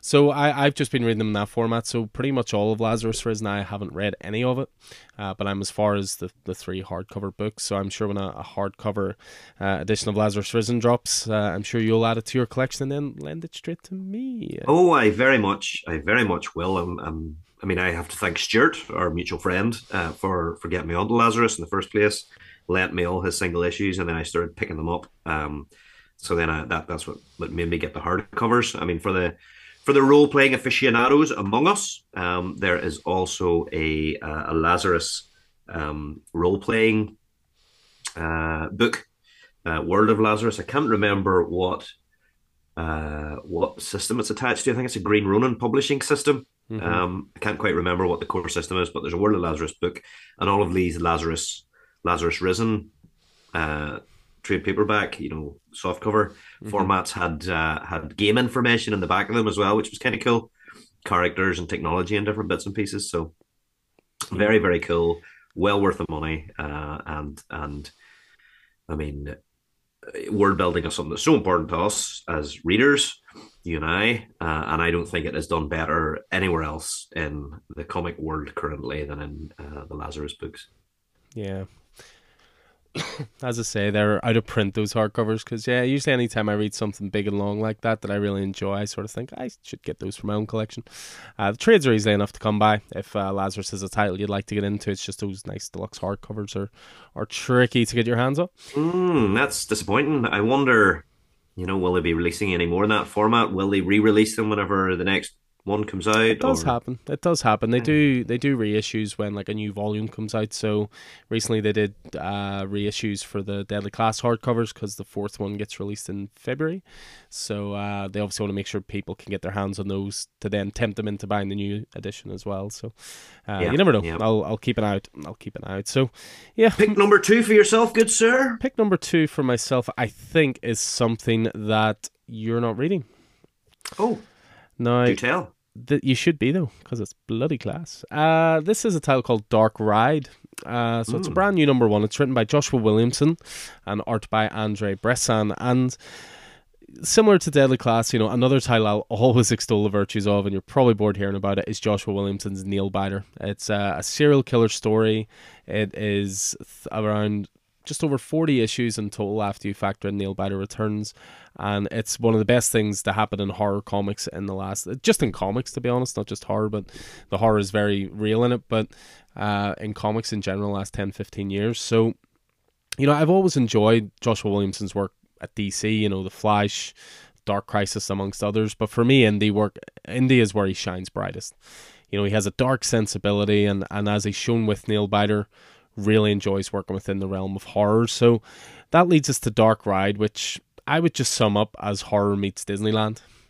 Uh, and what value this number one is as well, because it's an oversized issue filled to the brim with content and the word you just said for Lazarus, world building. So with Dark Ride Williamson, he's reunited with uh, his Birthright collaborator Andrei Bressan. So Birthright was another great title he did. It was all about a, a son who disappeared, and then he comes back two years later, but suddenly he's thirty years older, and he's like the savior of this other dimension and this huge big warrior. Um, so yeah, he worked on that with Andrei Bressan, and they're back together on this title as well. And with this issue one, you know, that creative relationship it hits the ground running. So there's even a little editorial at the back of it. You know, Williamson says Dark Ride is a love letter to theme parks, and he understands their cultural significance, and he mixes that with an even bigger love for haunted houses. You know, what if what if the amusement park was one big haunted house, more interested in delivering scares than thrills? But before we even get to the theme park and that element of it, there's this amazing unsettling opening scene. It's sort of in these sort of dark dark black and white sort of hammer house type hues and coloring. As a man murders his wife in the heat of the moment after he loses his job. You know he th- this man has this epic vision for a theme park where people are scared instead of having fun a vision that absolutely no one else shares. Uh, but he takes her out to the desert to bury her but he starts to hear some voices beyond the grave that help him or the promise to help him achieve his dreams. So cut to modern day and a wonderful page turn from that darkness into this pure color double page spread showcasing Devil's Land in all its splendor. Rides and attractions such as Murder Mountain and Zombie Zone set the template for the kind of attractions to expect. So we're introduced then to our point of view character. That's Owen. He's a, a, super fan who loves everything about horror movies, everything about the park, and he's just got a job there. You know, he has grand designs of opening up his own ride within the park, but it's you know starting from the bottom pretty much as an usher. So his eyes are full of enthusiasm as as he likes to think he sees what is so special about the park even though a lot of people certainly in the modern world you know it's harder and harder to scare people. You know real life is that scary at the moment. You know how do you you know attract people to a park to scare them artificially? Um, but some of those jaded people include the son and daughter of the founder of the park who are you know these two characters are a mess you know, you've got the loyal son who's never done anything but work in the park, but just has no clue what he's doing. And then you have the daughter who, you know, for lack of a better term, she's a sex tape pushing social media celebrity wannabe who thinks she brings some twisted form of star power to the park. You know, the the art by Bressan is awesome. You know, it, it's it's your kind of art, Keith. It's all clean lines, all clean lines, and loads Beautiful. of detail you know the as i say the flashback scenes are all drenched in hammer horror black and white but the modern day you know the park itself feels like a living breathing bright entity. You know the characters are expressive and varied. There's distinct personality details dripping off everything from their their clothes to their body language. But when it needs to be gory most importantly for a horror book over the top and frightening you know bressan pulls that off with distinct ease as well. I mean that that aforementioned double page splash as well also deserves another mention as it's dripping in details about the park and fun Easter eggs. You know, we're we're not quite hundred percent sure that Owen will remain one of our main characters as something wicked comes his way towards the end of the first issue. he's still there, but he might not be all there. Uh, but there's so many interesting threads set up. That's in this. uh, that's interesting. Uh, an interesting turn of phrase there, Alan. Yeah, yeah, Uh-huh. something Right, like okay, I okay, was, I all was right. quite happy with that. Um, but yeah, there's loads of interesting threads set up in this issue beyond his involvement. You know, how is the creator of the park sanity these days? You know, he's locked up in this ivory tower, and no one's seen him for years. You know, who was it he made a deal with in the desert? You know, what part will the warring siblings have to play in all this moving forward? There's these creepy mascots that go all around the park that seem to have a lot of influence. You know, who's underneath those masks? Most importantly, how long will Theo's Amusement Park Mysteries YouTube channel last? And what will he discover? What new ride will rejuvenate the park's value and who will make it out of this alive? You know, I thought this was an absolutely brilliant first issue from a creative team working at the very top of their game. And uh, similar to Kaya as well, issue two is already out and the momentum continues. You may hear more about that in, in our next one. But yeah, Dark Ride number one, Joshua Williamson, Andrei Bressan, top tier stuff. Cool. I mean, obviously I'm a big Joshua Williamson fan, uh, in love with his fantastic run, uh, mega run on the Flash, uh, and uh, you know his guidance of the the DC universe uh, more recently. But uh, yeah, maybe I'll maybe I'll have a wee look at this one. Must have must have missed it. Yeah, highly, highly recommend. As I say, first issue. It shouldn't be tricky to get. I can, I can throw you mine if you want to read it.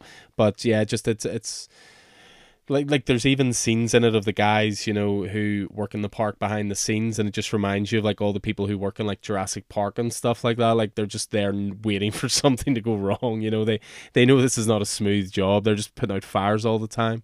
But there, there's also adult humor in it as well. I mean the, he walks into um Owen walks into like one of these rooms and there's someone going quick, we got another blue job happening in the tunnel of hate or something like that, you know. So oh dear. It's, it's it's got its dark humor as well as its dark horror. So yeah, really good stuff. But yeah, that was my second pick. What is your second pick? I'm swinging around to IDW territory for Star Trek number one. Are you on it? Uh, I'm not. I'm not a Star Trek guy. I no, I no. know this is the end of our friendship. It's been a beautiful friendship. I've just never been a Star Trek guy.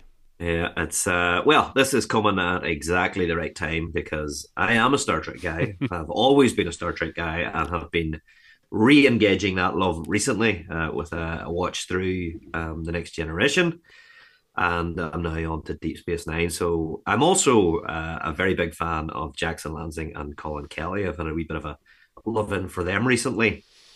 Uh, Batman Beyond, Captain America, uh, and so forth. So they're becoming, I think, major players with regard to uh, writing across the big two and others. Um, so having Lanzing and Kelly on Star Trek, IDW's new flagship Star Trek book, is a is a match made in heaven. So it's uh, it's Stardate twenty three seventy eight, and Benjamin Sisko has finally returned from the Bajoran wormhole, omnipotent. But with every minute, his godhood is failing. Sent by the prophets on a mission to the deepest parts of space, aboard the USS Theseus, he witnesses the unthinkable. Someone is killing the gods, and only Sisko and his motley crew of Starfleet members from every era of Trek can stop them. Uh, Lanzing and Colin, Lanzing and Kelly did uh, Star Trek Year Five with the original crew, uh, and now they are taking on uh, IDW's brand new flagship Star Trek ongoing uh, to take it where no one has gone before. what a fantastic book! I mean, since sort of the late 80s, early 90s, uh, sort of Trek has been sort of, a, a, I guess, in a very interesting place. The original Star Trek, you know, in the 60s was was cancelled and then it was relaunched, you know, in 87 with a new era. And it reached the point where multiple shows were being developed and launched and effectively, in some ways, created one of the first uh, shared universes. Uh, because whenever you, you take in you know those those series next generation deep space nine voyager the movies not to forget the books the games the other content that was also happening.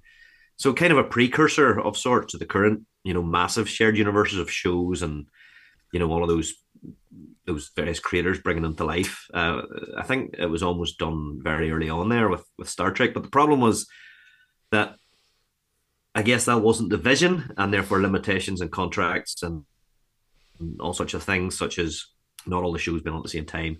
Kept the three shows of the 80s and 90s, Next Generation, Deep Space Nine, and Voyager from crossing over into anything other than the odd episode. I mean, there were there were characters that that jumped shows and flowed through the various shows, such as Chief O'Brien. Uh, you know, uh, was a character in the Next Generation, a, a background character in the Next Generation, then became a main character in Deep Space Nine, or or Worf, who you know came into Deep Space Nine sort of halfway through from the Next Generation. Or there were themes or or various episodes that followed up on other show stories, but you never really got the that big name sort of interaction uh, between eras, you know, and going on adventure together until sort of now uh, with this. Um, so IDW Publishing, you know, have they've returned to creating a full line of Star Trek comics. Uh, you know, outside of the various minis they've done, which have been fantastic with the Tiptons and whatnot. Uh, but whenever, as I say, I saw that that Lanzing and Kelly were taking over uh, on this on this new flagship title, I was absolutely I was absolutely over the moon. Just perfect timing. Uh, they obviously had huge plans, uh, you know, coming off the back of Star Trek Year Five, uh, to bring crews and concepts from all eras together, and and here they go. The lead character in this is uh, Ben Sisko, who was the commander of Deep Space Nine, um, and uh, eventually became Captain Sisko. And at the end of that series, uh, he was the he was the prof he was the the emissary for the prophets and eventually became an omnipotent being and uh, disappeared into the wormhole at the end of the at the end of the series. Now we often talk about as Star Trek fans whether Kirk or Picard were the best captain, but for me, either of them might have been the best Picard, but Sisko is possibly the most interesting, the most human captain. You know, as a as a as a a black single father, uh, you know, a commander of a of a starship. You know, he's or star base rather than a starship. He's you know he's dealing with a different set of problems. He's dealing with the the uh, a post conflict conflict Bajor. He's dealing with the the aggressors, the Cardassians, and then next thing he's dealing with you know what comes through the wormhole. the, the aggressors, the Cardassians, the Cardassians. Are, are they a really evil race? Really evil race. It yeah. all makes sense. Okay. Yeah, yeah, yeah, yeah. and uh, you know he's dealing with the Dominion and uh, the Dominion War and all of that sort of sort of stuff. Uh, and uh, I just, it, you know, just just just really fighting his corner. So I mean, I think Sisko is one of the one of the the best of the commanding officers of Star Trek. But with regard to the, you know, so it's great to see him front and center, but also all of these other characters that that are appearing uh, from various milieus, including uh, including Scotty, uh, Tom Paris from Voyager. Uh, we've got uh, Beverly Crusher. Picard is in there at one point. You know, so you're getting all these these crossovers, and I mean, I can't. It's it's almost hard to believe how much Lanzing and Kelly were able to, to jam into this first issue. We see Ben Sisko, the wormhole. You know, we see Deep Space Nine with with Jake, who is Sisko's son and hasn't seen him for many years, and Kira. And we see Ben's return and what comes of it. We see Sisko and Picard, the reveal of the Theseus, the ship that they're going to be traveling in, and its history. Uh, you know, and the, the, the surprise reveal of Scotty uh, meeting the crew, as say Tom Paris and a few others are in there. A fantastic Sisko speech, which he really excelled at in the series. Uh, some great character building moments of new characters and old characters, and a whole bevy of uh, crystalline entities, which are uh, are uh, I guess creatures from or entities from the uh, the the next generation series, and a, a, slight glimpse at just the the the titanic level of threat that uh, that, that Sisko and his, his crew are going to have to prevent, all just in, in in one issue, and none of it. None of it felt rushed. None of it, you know, it all had, had room to breathe. It was paced brilliantly. You know, nothing felt stuck on there. It was it was just as as we said about about Kaya, it was just just enough familiarity, uh, well, quite a lot of familiarity just to get you hooked, uh, and then the intrigue and uh, that that comes from that. Uh, there's they they've put their, their their their pieces on the table, but it's a brand new game, uh, and really looking forward to to what's coming. Um, this this is this is textbook how you do a first issue uh, and and just get it right. And uh, I just hope that it stays at this level. Uh, really looking forward to see how the uh, how the series is going. You know the the the pair's love for for Trek is is very clear, and the artist from uh, Ramon Rosanas sort of hits exactly the sweet spot for for for adaptations. You know, whenever you see adaptations of of known properties, you know, especially from TV, sometimes the the images, you know, the, the characters can be just direct, almost feel like photo drops or copies of photos of the characters. Well, this is this is not that. The characters are very much recognizable, but there's enough there's enough space that you know they can they can look like the different faces that actors can pull you know and, and that sort of thing so it's uh, so i think it's just hit the sweet sweet spot there for the art so yeah absolutely loved this first issue i would say if i had an issue of the week from october this might be it um high praise but uh but then there was also a there was also a reckless book to contend with spoilers jeez i don't know. talk about getting ahead of the game um, yeah, I mean, Alan, I know you're not a Trek guy. I think you could probably jump on this without being a Trek guy. I think that's um, just part of it for me. I think that just Star Trek is like Doctor Who in that they've been going on so long that I think it's hard to get into those fandoms now because there's so much there, and I don't even have the time to watch this, watch and read the stuff I want to watch and read without jumping into such a dedicated and dense and deep, you know, mythology. So yeah. I think that's just what puts me off it. It's not that I think it's like I've watched or read stuff in the past and thought it was bad or whatever. It's just something that was just never my fandom. So mm, yeah, no, I'm with you. I'm with you. I totally understand. But you never know. I, I mean, the, the, once you have a child, you know, part of it is like, what do you want to watch, son? Oh, I want to watch Star Trek. Dad. Okay, well there we go. You never know. Yeah, if if you have a few wee words in Alfie's ear as he grows up, you never know. He might just say to me one day. Good stuff. All right, sir. What about pick number three from yourself? Well, you just said that that may be your pick for October for the whole month. Well, this might be my pick of the entire month because I had waited a long time for this issue, and of course, it came out on the 5th of October, like the two titles just before it. But yeah, so this is Night of the Ghoul number one. So this is written by Scott Snyder and art by Francesco Francavilla. So this this is an interesting title. As I say, I'd waited a long time for it because, first of all, and I'm talking four years ago, I remember Snyder and Francavilla both teasing on Twitter hashtag NOTG, and they would say nothing more. So you were trying to work it out, and I always thought that I'd worked out that it was Night of the, but I thought it was Night of the Gargoyle or could have been Night of the Ghoul or whatever. But anyway, it came out actually when they finally released what it was, I was slightly disappointed because it was released as part of Scottober last year basically what this was was it was a month of October for Comixology, where Scott Snyder had written five exclusive books that were going to be released digital first. So hence my slight disappointment. He, by the way, didn't come up with Scottober. That was Comixology. He told me. Oh, I'm glad to hear. Yeah. Uh, but what was interesting about his plan was he, he spoke about this at the uh, he spoke about this at the panel we had as part of the Diamond Retail event because obviously retailers are sitting there going, Scott, why why are you releasing these books on digital and not coming out in print till a year later? Do you hate comic stores? But his idea was to let people approach comics through a digital space at a lower cost to try and hook them in. He had name recognition. He had these short form titles that people could, if you had an Amazon Prime account, Comixology was free.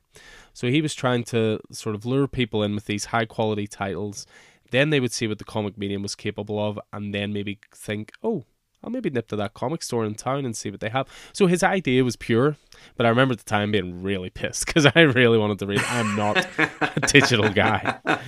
So, uh, but yeah, thankfully they're starting to see prints. So we got We Have Demons in print not too long ago. That was with uh, Greg Capullo, Scott Snyder again writing and now we've got Night of the Ghoul. I mean, this this was my most anticipated of all the titles originally released because it paired Snyder with his Batman Black Mirror collaborator Francesco Francavilla to tell an old-fashioned Hollywood horror tale, a horror tale firmly entrenched in the golden era of Hollywood as well.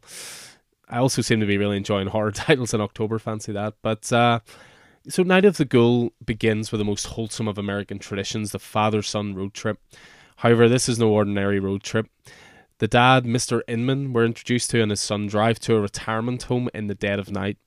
Now, it's never a good sign to have to drive through a cemetery to get to an old folks' home, although it would certainly be undeniably efficient, if you ask me. But, wow. But On the nose. I thought it was great.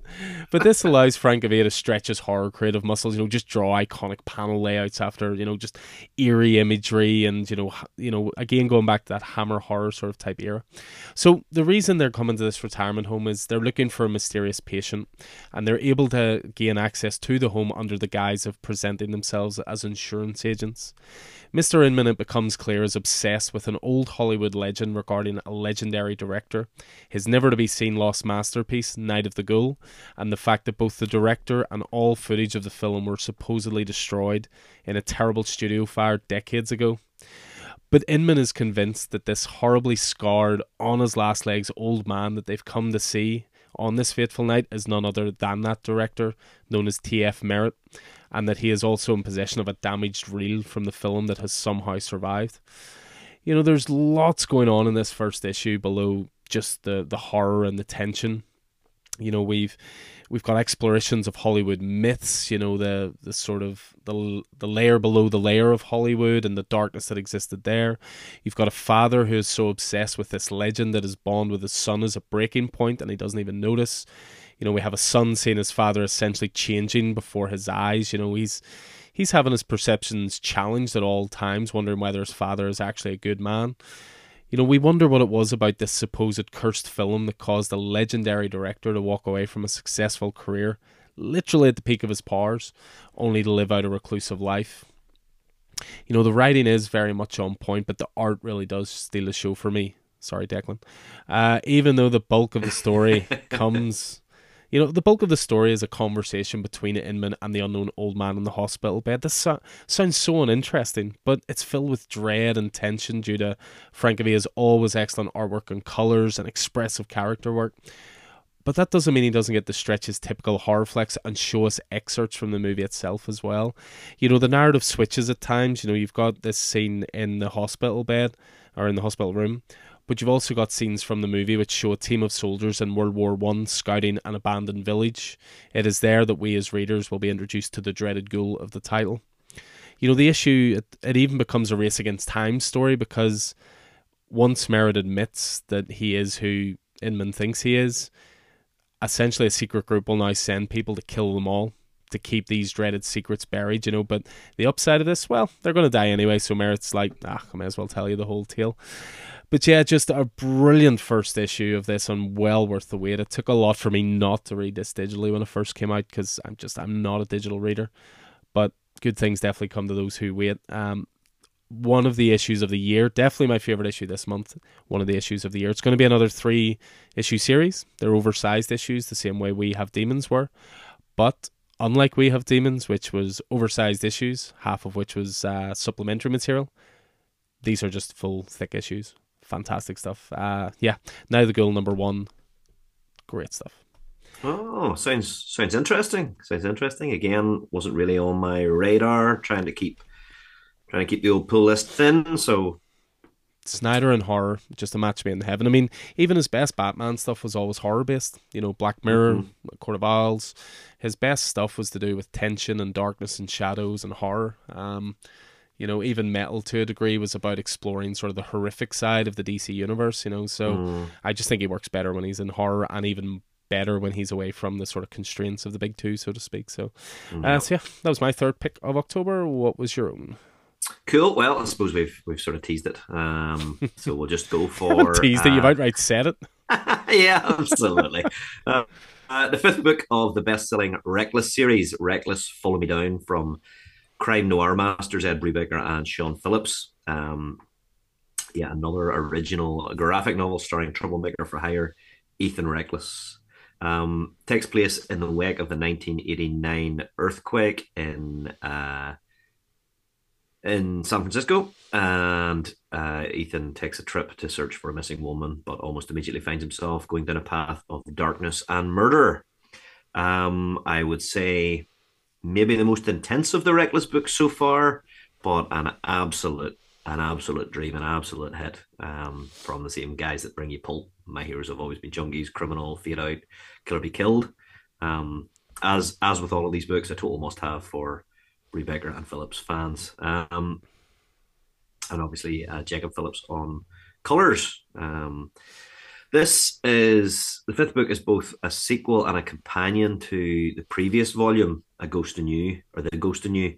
Uh, the plots themselves are unrelated, but they run concurrently for the majority of both of the graphic novels, uh, with Ethan taking a case in San Francisco while Anna stays in LA.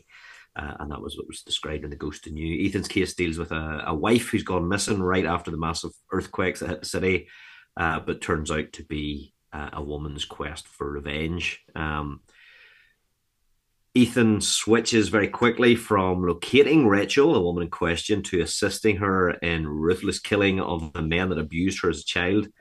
Um,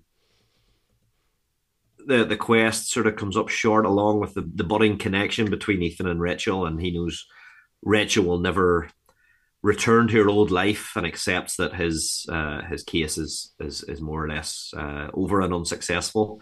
Um, and then I guess one thing that we talked about, Alan, is that this volume extends further than any other of the volumes so far into the future, reaching 2004, uh, before Ethan reunites with Rachel and puts uh, puts the retribution to rest. Um, the shift to the, suppose it's nearly the near present, uh, also reveals a key detail that alters the experience, I think, of reading both this volume and the previous, making it essential, I think, to read these back to back. It's it's a heartbreaking reveal, so uh, plan reading accordingly. Um, I mean the uh, the story of Follow Me Down is straightforward mystery that morphs into a revenge tale and a love story. Um, as always, Brubaker knows exactly what he's doing. His scripting is totally engaging and uh, and and and rich, but doesn't try. You know, it's not the the the, the plot is very satisfying, but not overly complex.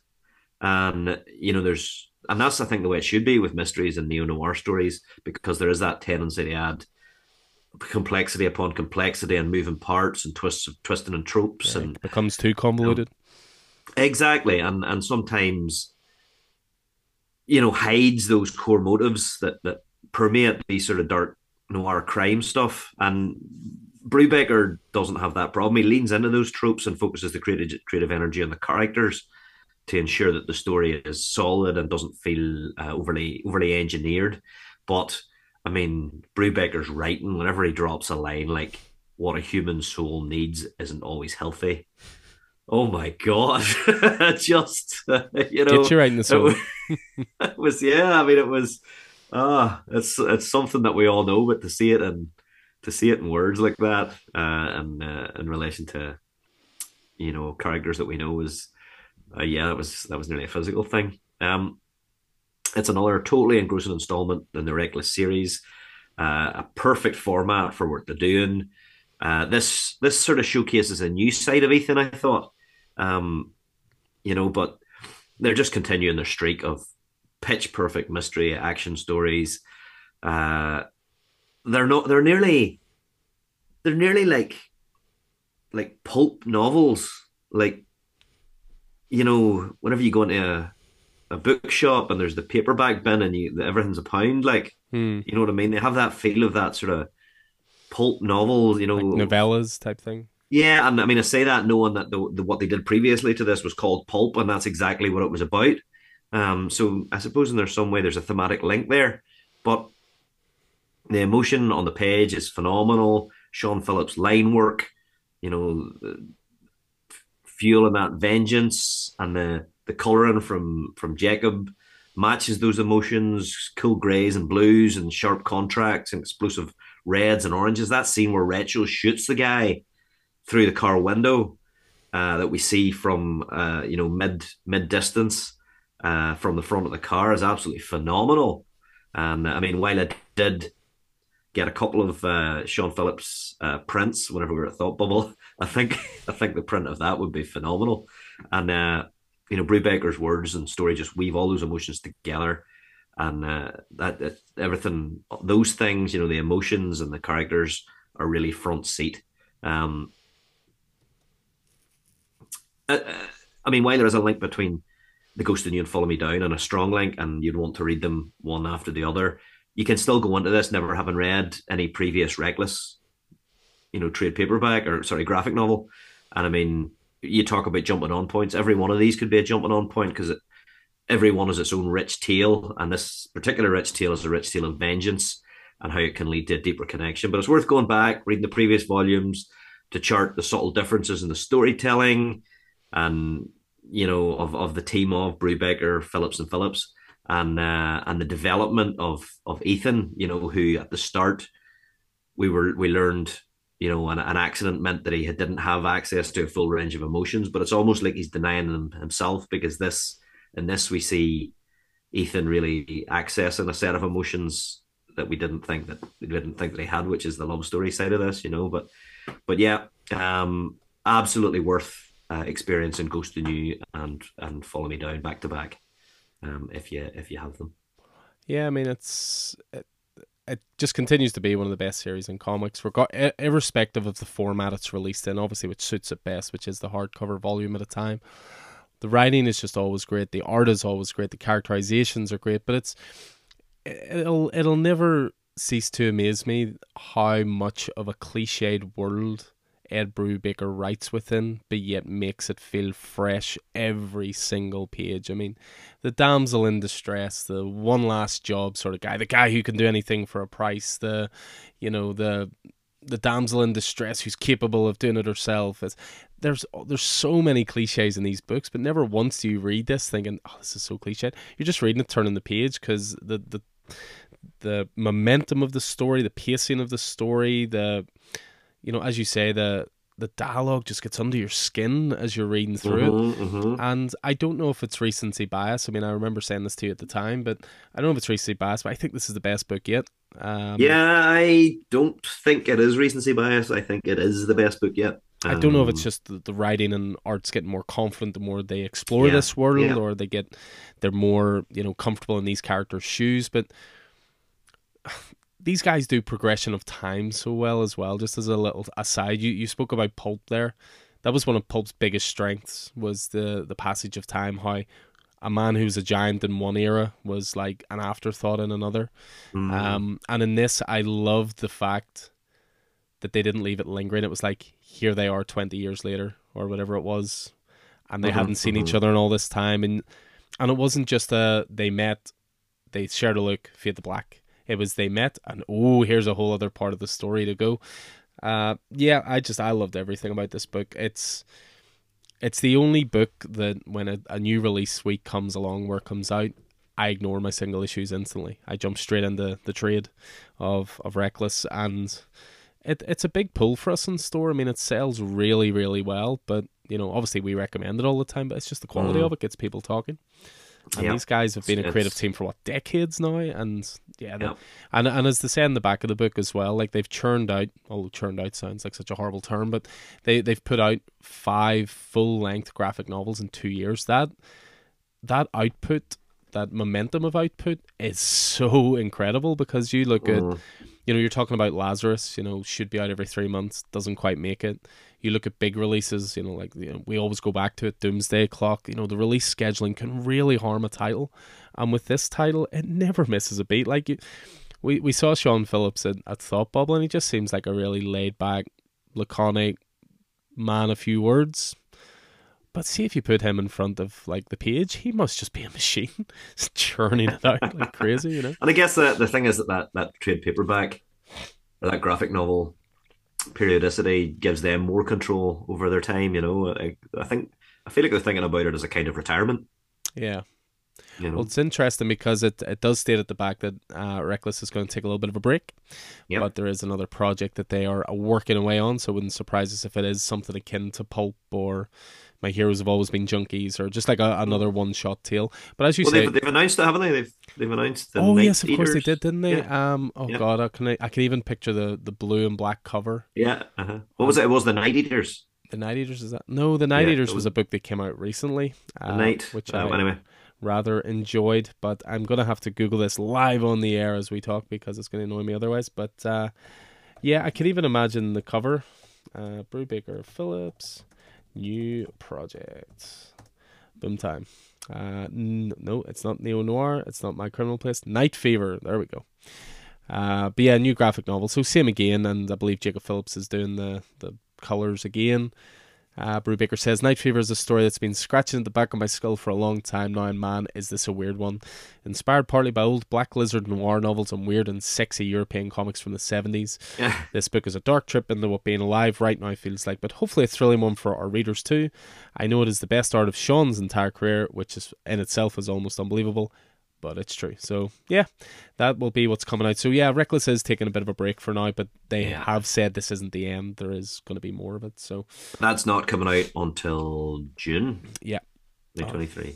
2023. So, mm. but yeah, Reckless is one of those ones. It's become a staple in store. All five volumes are always on the shelf uh, at all times. But again, you you can even read them in any order. There's no set reading order. You can dip in and out, and they're, they're yeah. just so well designed and so well delivered. So, for sure, for sure. But yeah, that is uh, Reckless, The Ghost in You, which was Keith's third pick from October. Reckless, Follow Me Down. Oh, Follow Me Down, I beg your pardon. You, I think you uh, mentioned Ghost in You in the middle. I did. I did, I did mention Ghost in You, as I say, because they, they follow one another, run concurrently with one another, and can be read back to back. Excellent. What's your number four, sir? So my number four is one that I think I stole off you, but you know, I didn't think you'd mind because we'd be able to sit and chat about it anyway. But I promise all these choices were made, by the way, before we went to Thought Bubble, because I just look over it here, and you know we've titles from you know Scott Snyder and titles from Sean Phillips and Jacob Phillips and this and that, and now we have a title that both creators were there, although I didn't get to meet one, but you were fortunate enough, of course. Uh, so my last pick is Damn Them All number one. So this is written by Si Spurrier, who was a Thought Bubble, and drawn by Charlie Adlard, who was a Thought Bubble. I promise they did not slip us a fiver to talk about this. But anyway, just look at that creative team. I mean, the writer of one of the best Hellblazer runs in quite some time, pairing up with someone who has helped redefine modern horror as artist on The Walking Dead and they they pair up to take us on a trip into the supernatural published by Boom Studios. And what a track record they've had so far as well. So you know where do we sign? You know it's in fact we were looking forward to this one so much. We also included it in our reduced three pound for issue one promotion. You know we are and we've nearly sold through our stock of this already and it has gone back to second print. So this is doing great guns at the moment. So we do still have a couple titles left though. So allow me to sell you on it. So damn them all. Meet Ellie Bloody L Hawthorne, a cultist for hire. So, following the death of Ellie's uncle, who was a very, very famous magician and occult detective, the 72 devils of the Ars have mysteriously been freed from their infernal realm, and it's now up to Ellie to track down each of these exiled demons and damn them right back to hell by any means necessary. Holy water, conjuration, or just her trusty rusty claw hammer. What a great weapon, by the way. You know, it's interesting for me that this is only set to be well only announced as five issues. Although Boom are very well known for starting with a smaller guaranteed run before expanding titles. You know, see something as Killing the Children, Once and Future, and Grimm as examples. Because this issue does a lot of heavy lifting and world building, it establishes a great core of characters, an interesting and detailed world. And did I mention 72 Devils? I mean, it's right there. This should be 72 issues long. Monster of the Week issue. I'm calling it 72 issues.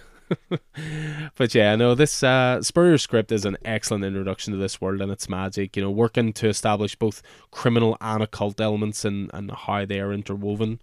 You know, he's also what I noticed here, and, and I think you'll you'll get a kick out of this as well, or you would have when you were reading it.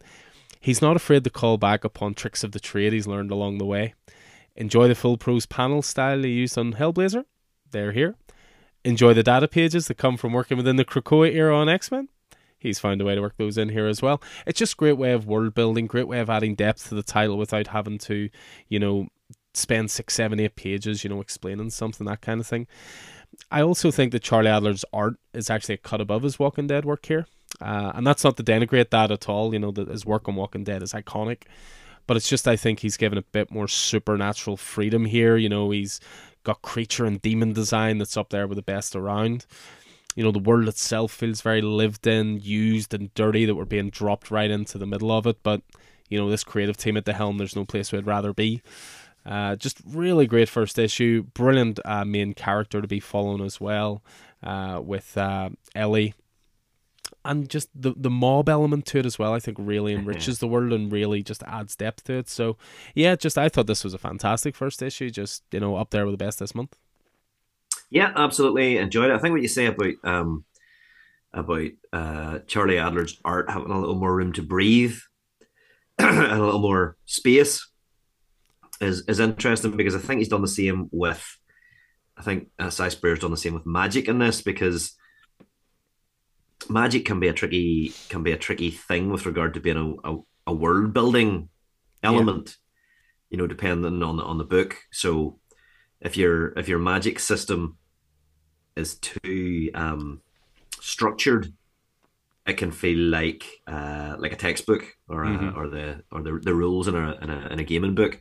But the other side, if it's too unstructured, it can it can be like it can be the too loose and fast. Thing. There's no rules. Yeah, yeah, yeah. There's no rules to it, and you can fire it in there just as a fix. Oh, did I know, forget and, to mention this? Yeah, you know, so so that that's kind of cool. And what he's done here is is is just hit that sweet spot where there there do seem to be some rules, but they don't, you know, they don't color inside the lines all the time, yeah. which uh, you know, which means that they'll, they'll be able to make it uh, make it a lot more more useful. And yeah, I mean, there's there's definite crossover with uh, with Hellblazer here, you know, and you know it takes place in a in a twisted England, you know, in the same way as as Hellblazer did, and uh, you know, you have the the sort of edgy edgy wizard, uh, sort of as you do in Constantine.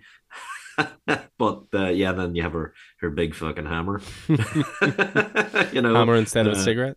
Yeah, yeah, yeah, yeah. So it's uh, yeah, it's very very cool, very cool. Uh, really enjoyed it. Uh, really enjoyed the whole the whole first issue. Uh, as you say, I think this this could be um, Seven this could be an ongoing. Yeah, yeah. It's uh, you know exploring the magic. There's a lot of legs in that. Uh, El is a lovable bastard. Um, you know the that sort of uh, as you say mob element very cool as well. Um, so yeah, I, I there was nothing not to love in this. The um, Adlard's art phenomenal. So yep, I'm I'm I'm well in. I'm well in. There's a lot of viscerality about it as well. Yeah, you know, so Charlie Adlard was probably the the perfect choice. Even just that, I really enjoyed like the opening scene as well, where you know they're demonstrating magic and you know characters blindfolded and they're not supposed to look directly at the magic and things like that and you sort of see the blindfold slipping off a little bit and there's that feeling of dread and tension and yeah, curiosity yeah. and you know that kind of stuff. It was a really really great sort of opening scene as well. And yeah, just it, it it just flew by in the best possible way. But again, it, it you got good value to it because of those data pages. You know, I I've no problem those being used. I think if they're used in a way that's natural to the story, which they were in this, mm-hmm. uh, it works very very well. And and again, a world builds, but b gives you value. You know, you, you don't just don't blaze through an issue in five minutes, sort of thing. Yeah. So, but yeah, as I say, we've nearly sold through our, our, our, allocation of that. It has gone back to second print, but we do have one or two uh, copies of the first print number one still in stock. So yes, that, and that absolutely would have been a pick of mine if you hadn't picked it. Indeed. So therefore, this is actually your fifth pick of this uh, of this month. What is it then? Well, yeah, yeah. By by picking my pick, you forced me into a DC pick on. Uh, oh, so see, I, I feel all it was, part of the plan. I feel it was it was tactical tactical work here. So, um, my final pick of October is GCPD: The Blue Wall, um, and but that's by uh, Academy Award winning writer John Ridley, who's also on uh, Black Panther and I Am Batman. Out of which this particular story spins a little and artist Stefano Raffaele. And it's still the core character here, or at least one of the core characters, is Renee Montoya, and still relatively early in her tenure as GCPD commissioner. And she, her goal is to rebuild her department, restore public faith in the historically troubled police department uh, during some of the worst conditions it's ever seen. But she's not doing it alone. Uh, for a plan to work, everyone from the top all the way down to fresh faced uh, street beat officers must contend with the harsh realities of being a symbol of law and order in a city of superpowered saviors and superhuman lawlessness. Um, it is a six issue miniseries uh, that is set to be thought provoking uh, uh, and, and somewhere in line with, I think we were all thinking about Gotham Central. Very much so. Uh, by some aforementioned spiritual successor, really. Yeah, yeah, that could be very much the case. Uh, people trying to do good in the midst of a, a flawed system. Um, and we do very much see in this issue the darkness of of Gotham through different eyes as we're taken on a journey of discovery with the, the Gotham City Police Department and its new commissioner, uh, with the task of rebuilding, uh, I say, not only her department but public confidence uh, of the people of Gotham in the police. Um, so the, the story follows in in mostly uh, a group of young police graduates as they embark on their career in the force and are stationed in various parts of Gotham, with some posts sort of more uh, sought after than others. One of the group, Park, gets posted in the region of Little Tokyo, uh, which from the outset seems to be a great wee number, um, but uh, you get the idea that it isn't going to be a, a, a free ride. And as the book unfolds, we have plenty of, of self doubt and soul searching and a deep introduction into life in the GCPD. Um, and yeah, I mean, one as we mentioned, like us, you might you might think immediately of Gotham Central, but this is, I think, much more in line with modern day thinking in the police, with with John Ridley at the helm. Um, you know, since Gotham Central, the idea of police reform and defunding the police and so so forth are, are, are things that are actively spoken about. And I mean, this, you know, uh, it is John Ridley, so it's important to note this book doesn't steer away from those tough topics like defunding the police, nor does it make the police department look squeaky clean. Montoya is a good person, we know that and she's one of still one of my favorite characters in the DC universe. But she's reeling from her own internal struggles and trying to keep them at bay while being a good leader. And the cadets are overly hopeful and are probably a, really good point of view for the reader who isn't sure what, what Gotham might throw at them. But less so than spinning out of Gotham Central, this story definitely spins out of Ridley's other book, I Am Batman, mainly because it takes Renee Montoya as the as the commissioner of the Gotham City PD, and she popped up in that series and actually considered taking a role in the the NYPD, which is where I Am Batman is set. But she's back in Gotham, and the story heavily focuses on three cadets and and bounces off some of the stuff she did in I Am Batman and the self discovery stuff she did as the question and uh, Montoya opens the the blue wall, uh, giving a speech to the new cadets graduating and joining the, the Gotham Police Force. So, as I said, the main character in this issue is a girl named Park. She's bright eyed, bushy tailed, hopeful, uh, just graduated, and we follow her as she connects with her two fellow cadets. Also, maybe slightly less significant character, but and given fewer scenes in this issue, certainly uh, and they, they go out in their first day. On the first day, she is pressed with a tough decision to pull her gun on a kid who may or may not uh, be a perp. And this leads to the choice not to pull her gun, which she sees as just normal, uh, leads to her being hailed by the media as a super cop, you know, for not firing at a black kid. So she's, you know, this is absolutely ludicrous to her. Surely cops who cops aren't heroes for simply shooting for simply not shooting innocent black kids. But I mean, we know that the truth of that matter is anything but. Uh, so her story is, is absolutely relatable. Her mixed feelings about being a publicity piece for the, the, the GCPD is a really interesting way of getting her in and, and a really fascinating story. And after ours, then you know we we see the two other cadets with different problems, entirely different jobs. One's named Danny, and he's a parole officer. He's again hopeful and turning people's lives around you know, even when other older cops in the same beat see it as pointless. The other, he's Ortega, and he's uh, joining what is called the Tri Corner. It's one of the toughest and most in need of repair with regard to community police relations in Gotham. And on top of all that, he's dealing with racism from fellow officers. Um, you know, so in their interactions, we, we can see sort of cops joining the police force for the right reasons, but maybe being a wee bit too positive given how dangerous Gotham can be. Um, Ridley's dialogue is very natural and and and because it is so natural, it's astounding. It's really easy to read and it drops you right into every moment as if it was taking place in real time. And again, he does this in, in I Am Batman. His dialogue is just so accessible, readable, and natural to the characters. And there's nuance in what they say that informs the reader that these are characters, you know, who these characters are and, and how they relate to others and you know who they are in their in their in their own heads and, and private. Uh, the optimistic views of the new cadets, uh, Montoya, you know, who's almost sort of disconnected at times, uh, and she's not sure how to guide these new cadets who aren't aware aware of the horrors of Gotham and that that she or she is, you know. And uh, Stefano Raffaele, superb, gritty, realistic, you know, character, human centered.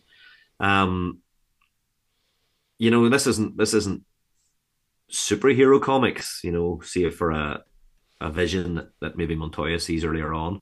Um, but yeah, it's the world around these characters is gritty. Sometimes I don't know, um, realistic. You know, you draw they're, drawn on the, the realism of each scene, and the, the world is, is is highly detailed, thoughtful backgrounds like the diner, random stuff plastered in the wall, or the the busy city street. You know, it could be any photograph you see of a of a New York street. You know, so it's yeah. I just I really enjoyed this. Really enjoyed it. You're on this as well, obviously. Yeah, hundred percent. I mean, it's it's nice to actually read a book set in Gotham that doesn't feature Batman. And it, you know, for now. for now, I mean, it's inevitable it'll show up at some point, but yeah, I mean, Gotham Central's always been one of my big books that I've always wished could be, you know, elongated or revived in some sort of form. That's not quite this, but it's definitely done in that sort of same spirit. I mean, Gotham Central, Brubaker, Greg Rucka. I mean, that's all you need to know. It's it's mm-hmm. one of the mm-hmm. best runs in DC history. But yeah, I mean, with this, it was just nice to read that. I mean, I especially like the you're, you're telling the story there of the cop who didn't pull the trigger, and everyone's lauding him for being calm in the face of pressure, when it was actually the opposite of that. They were just scared and mm-hmm. yeah, well, yeah, that's the, yeah. You know what I mean? It, but yeah. it's all about perception and you know how you're handled in the media. And it's like, oh, well, don't don't tell anybody that that's actually the case. But I, I love the idea of these three rookies like meeting up at the end of each issue, you know, to sort of discuss their day and trying to maintain those links as they're sent off in different aspects of the Gotham Police Force as well. Montoya is always an interesting character. I've no doubt Two Face slash Harvey Dent will end up here at some point because they have a very complicated relationship as well. And I wonder, or is is he going to turn up, or or was that all in Montoya's head? I think he'll turn up. I okay. might be in her head for now, but I think he'll turn up. Uh, they they do have a pass going yeah. the whole way back to Gotham Central and everything else. So, but yeah, as you say, it's it's nice to read, for want of a better word, a realistic tale set in a hyper realistic world, I suppose. You know, it's just all about the grunts on the ground, so to speak, trying to keep the the basic piece rather than the the big picture stuff almost. But one's obviously as important as the other. So, but yeah, I thought it was a great first book. I mean, John Ridley's fast becoming one of those. If he's writing something, I'm reading it. Sort of because uh, he's he's very good at implementing real world stuff into the books as well, but not banging you over the head with it as well. You know, but it does make you think. Mm-hmm. So you know, Oscar winner for a reason and all that. yes, of course. Of course. But yeah, the art was great as well. I thought it was really detailed. I thought it was, you know, the, you know your your favorite clean lines. Uh, it was easy to follow. It was um, detailed and dynamic where it needed to be but the characters were well defined. So yeah, great first issue. And same again, I've been trying to recommend it to anybody anybody coming in who maybe wants something a bit easier because it's it's very much an entry level title. It's not like you need to know the history of Gotham City to, you know, jump into it so to speak. So yeah, no, great choice. I'm glad that I stole one of your choices and you threw a DC one in there. It's all tactical. Well, all worked out, all worked out. But yeah, indie definitely featured very heavily on on both counts there, Alan.